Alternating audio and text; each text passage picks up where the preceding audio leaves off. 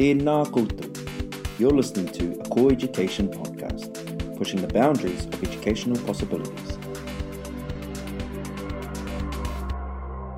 Kia ora, Korashao Toku Ingoa. My name's Rochelle, and I'm here today with Dr. Michael Harvey, who is a senior science teacher at Marlborough Boys College. Kia ora. Kia ora, kia ora. Can you tell us a bit in terms of your experience of teaching boys and some tips that have worked well for you with engaging boys? And I'd also like to share my experiences with my sons and get your perspective as a teacher on that. Uh, yep, I, I, guess I'll just start with my uh, pepeha, just to uh, give the listeners an idea of uh, where I'm from. Uh, ko Titarangi uh, ti Moanga, ko Turanganui a Kiwa ti Moana, ko Waipawa ti Awa, ko Ngāti Pakiha te Iwi, ko Manatoki te Marae, ko Harvey Takawhanau, ko Michael Tako Ingoa. So yeah, I'm, I'm Michael Harvey, a senior science teacher, as you've mentioned, originally from sunny Gisborne. I've done a bit of international teaching. My first teaching job, though, in New Zealand was at St. Peter's, which was again an all boys school. Then I moved overseas to teach in co ed schools in Malaysia and, and China, which has given me an interesting perspective on how, how boys and girls learn. And now I'm back, as you've said, at a boys' school presently at Marlborough in Blenheim. Yeah, so I, I guess from my perspective, I see the whole thing around teaching boys as about relationships. So boys are essentially relational learners, and I, I, guess most of my research around how to approach teaching boys has been based around the work of Celia Lashlie. So I know that you've read this book and reread it uh, in recent times about growing gorgeous boys into good men. I also recommend book Reaching Boys, Teaching Boys, um, Strategies That Work and Why by Michael Reichert and Richard Hawley, who, who published that in 2010. So, one clear strategy that uh, I look at is learning about the boy, getting inside their head, about recognizing uh, their desire to actually live in the moment. That's from basically neuro neuroscience. I'm a science teacher. Boys' frontal lobe development isn't quite there, so they tend to live in the moment. They have kind of an inability or potentially an unwillingness to plan their lives. And actually, in lockdown, conversing with the boys in an online platform, also the idea that boys need challenges and very high expectations to be placed on them so they can actually reach that. But a lot of that in the classroom, compared to being actually online during lockdown, is related about mana and whakama. So basically, a lot of boys have a fear of failure and embarrassing themselves in front of fellow students.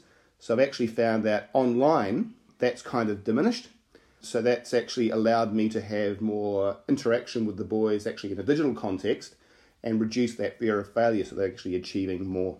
Girls do indeed learn differently, but I would not say that they learn necessarily better than boys. I'd suggest that boys develop um, the idea of resilience uh, later than girls, and it appears that initially, when I start teaching in a new school, the first response from boys is actually the only emotion they seem to show initially is anger, and you really have to develop that, that relationship and work through that anger to actually see the boy behind that. And also, the idea of loyalty uh, is important to a boy, and a lot of peer pressure is involved.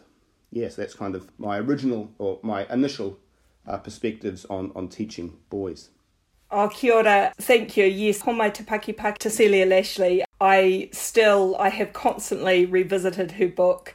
And in fact, when when I was thinking about this, I was driving in the car with my tama pōtiki and I asked him, because again, she sort of advises when you're doing the dishes, when you're driving in the car, you know, having those casual conversations. And I said to him, what are what are three things that are that are positive that teachers do that really help you engage with school at high school and one of the first things he said was exactly what you said was the building genuine relationships.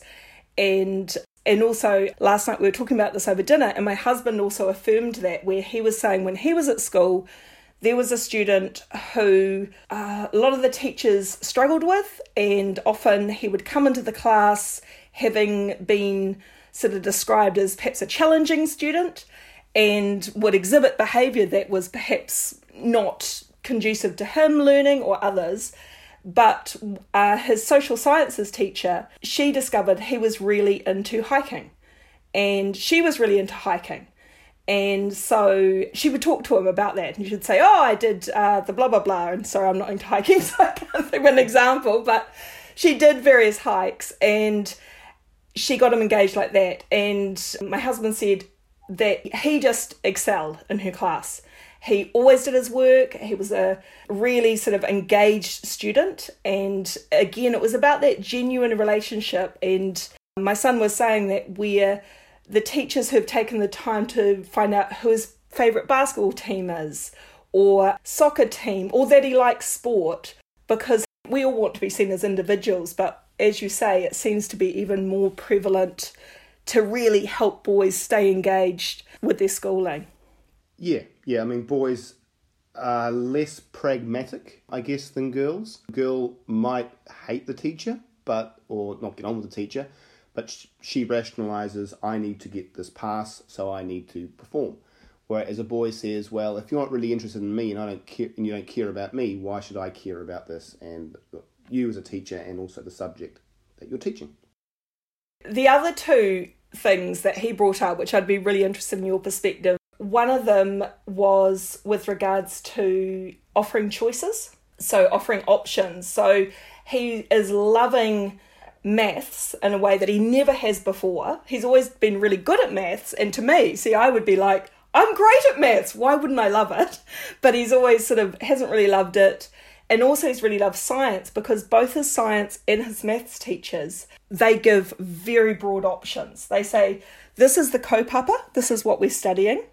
You come up with an experiment that you choose, and then you run it past me and if it gets sign off, you can do that. So, and also with English as well, they had a designer poster for a cause that you like. And he said what him, and also when I talked to my tama matamua, both of them said when we get choice, that's when we love what we do. We do really well at it rather than we're all going to study about climate change and I want you to design a poster. They love that the least. They like a broader range. Is that something you've ex- had in your experience? Yeah, so for example, I'm being a science teacher. So that exact example. So at the moment, we're doing bodily systems. So we're doing respiration. And so essentially, what I've given them as the exercise over this, this lockdown is that they're to design an experiment around heart rates and exercise.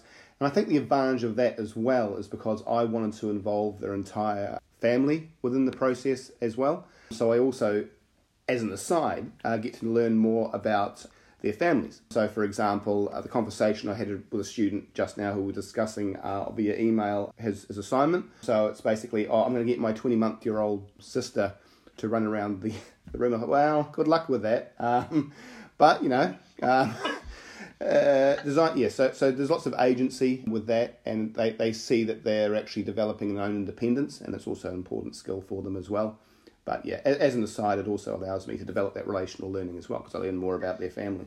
That's a that's a great example because that's something that I've definitely struggled with with my tamariki at high school, where you go from that one-on-one relationship where you might have even known their teacher for years and years and years in terms of them being at a primary school to suddenly you may not ever meet the teacher depending on when the meet the teacher's time is and usually you it is, you know, for sort of 15 minutes. And so that ability, as you say, to actually connect, it, you get to know the student even more. And it comes back to those authentic relationships, doesn't it? It comes back to those genuine relationships. The last tip that my son had, which he liked uh, with regard, is he said probably the most important thing for him was he wants to know how it relates to the real world.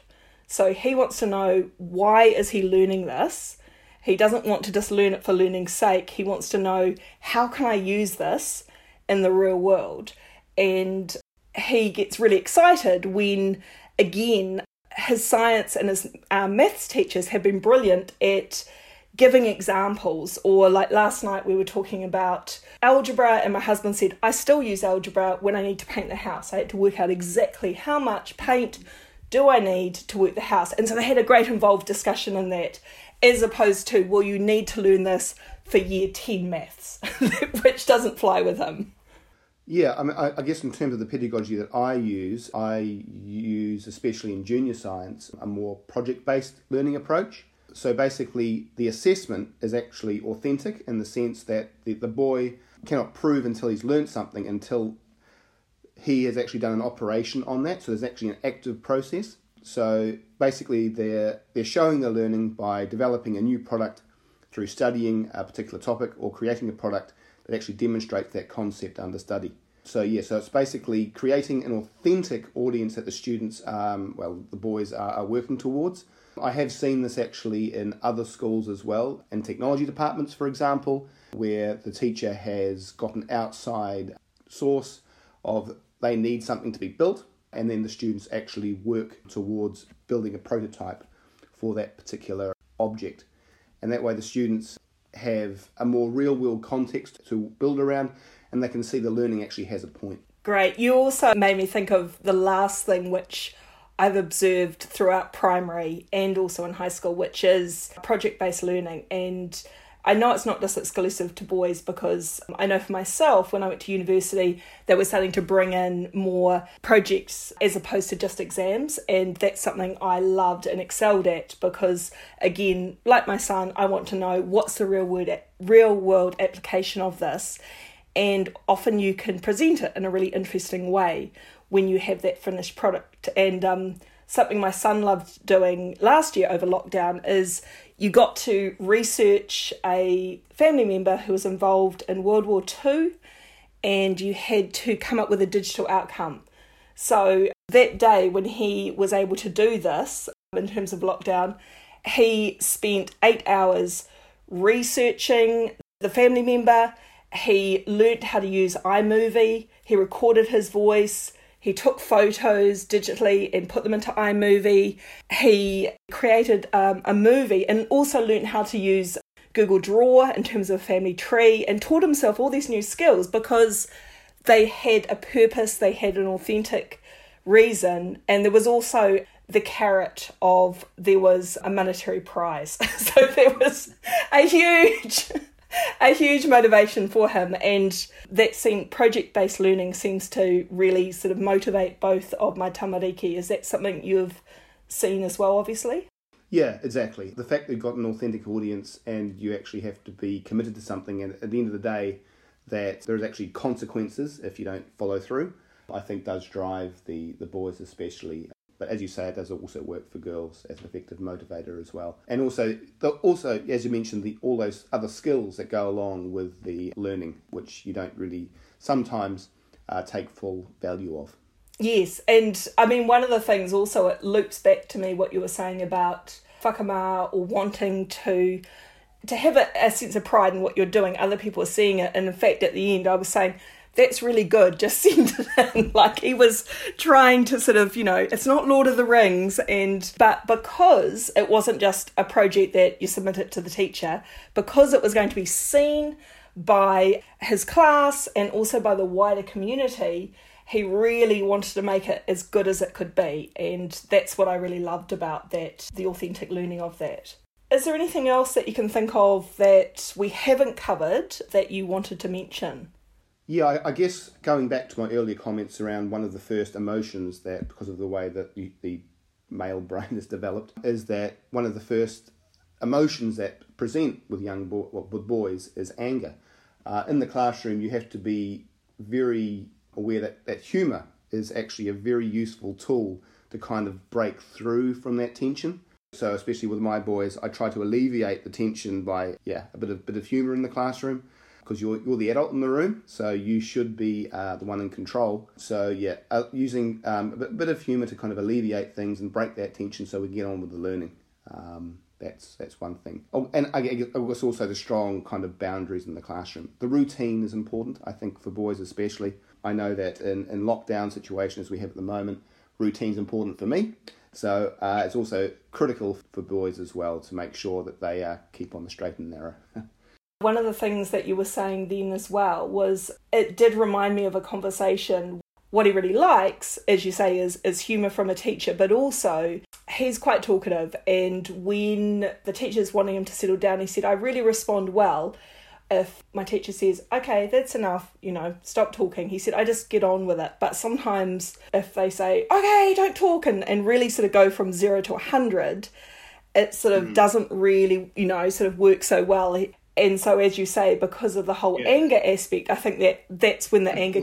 It builds that confrontation. And I, I think also when you're dealing with that situation, you have to give the, the boy a choice.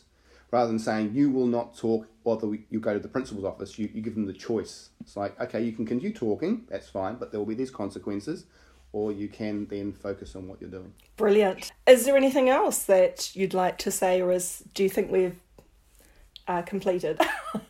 I've got lots of things to say, um, but yeah, I think for the moment that that's kind of distills my kind of views. I, I, think the important thing, I think it's all education, only with your students but also your colleagues, is korero, talk, communicate, develop that whanaungatanga, and then the learning can take place. Kia ora, tēnā rawe a te koe. Thank you so much for your time. I really appreciate it.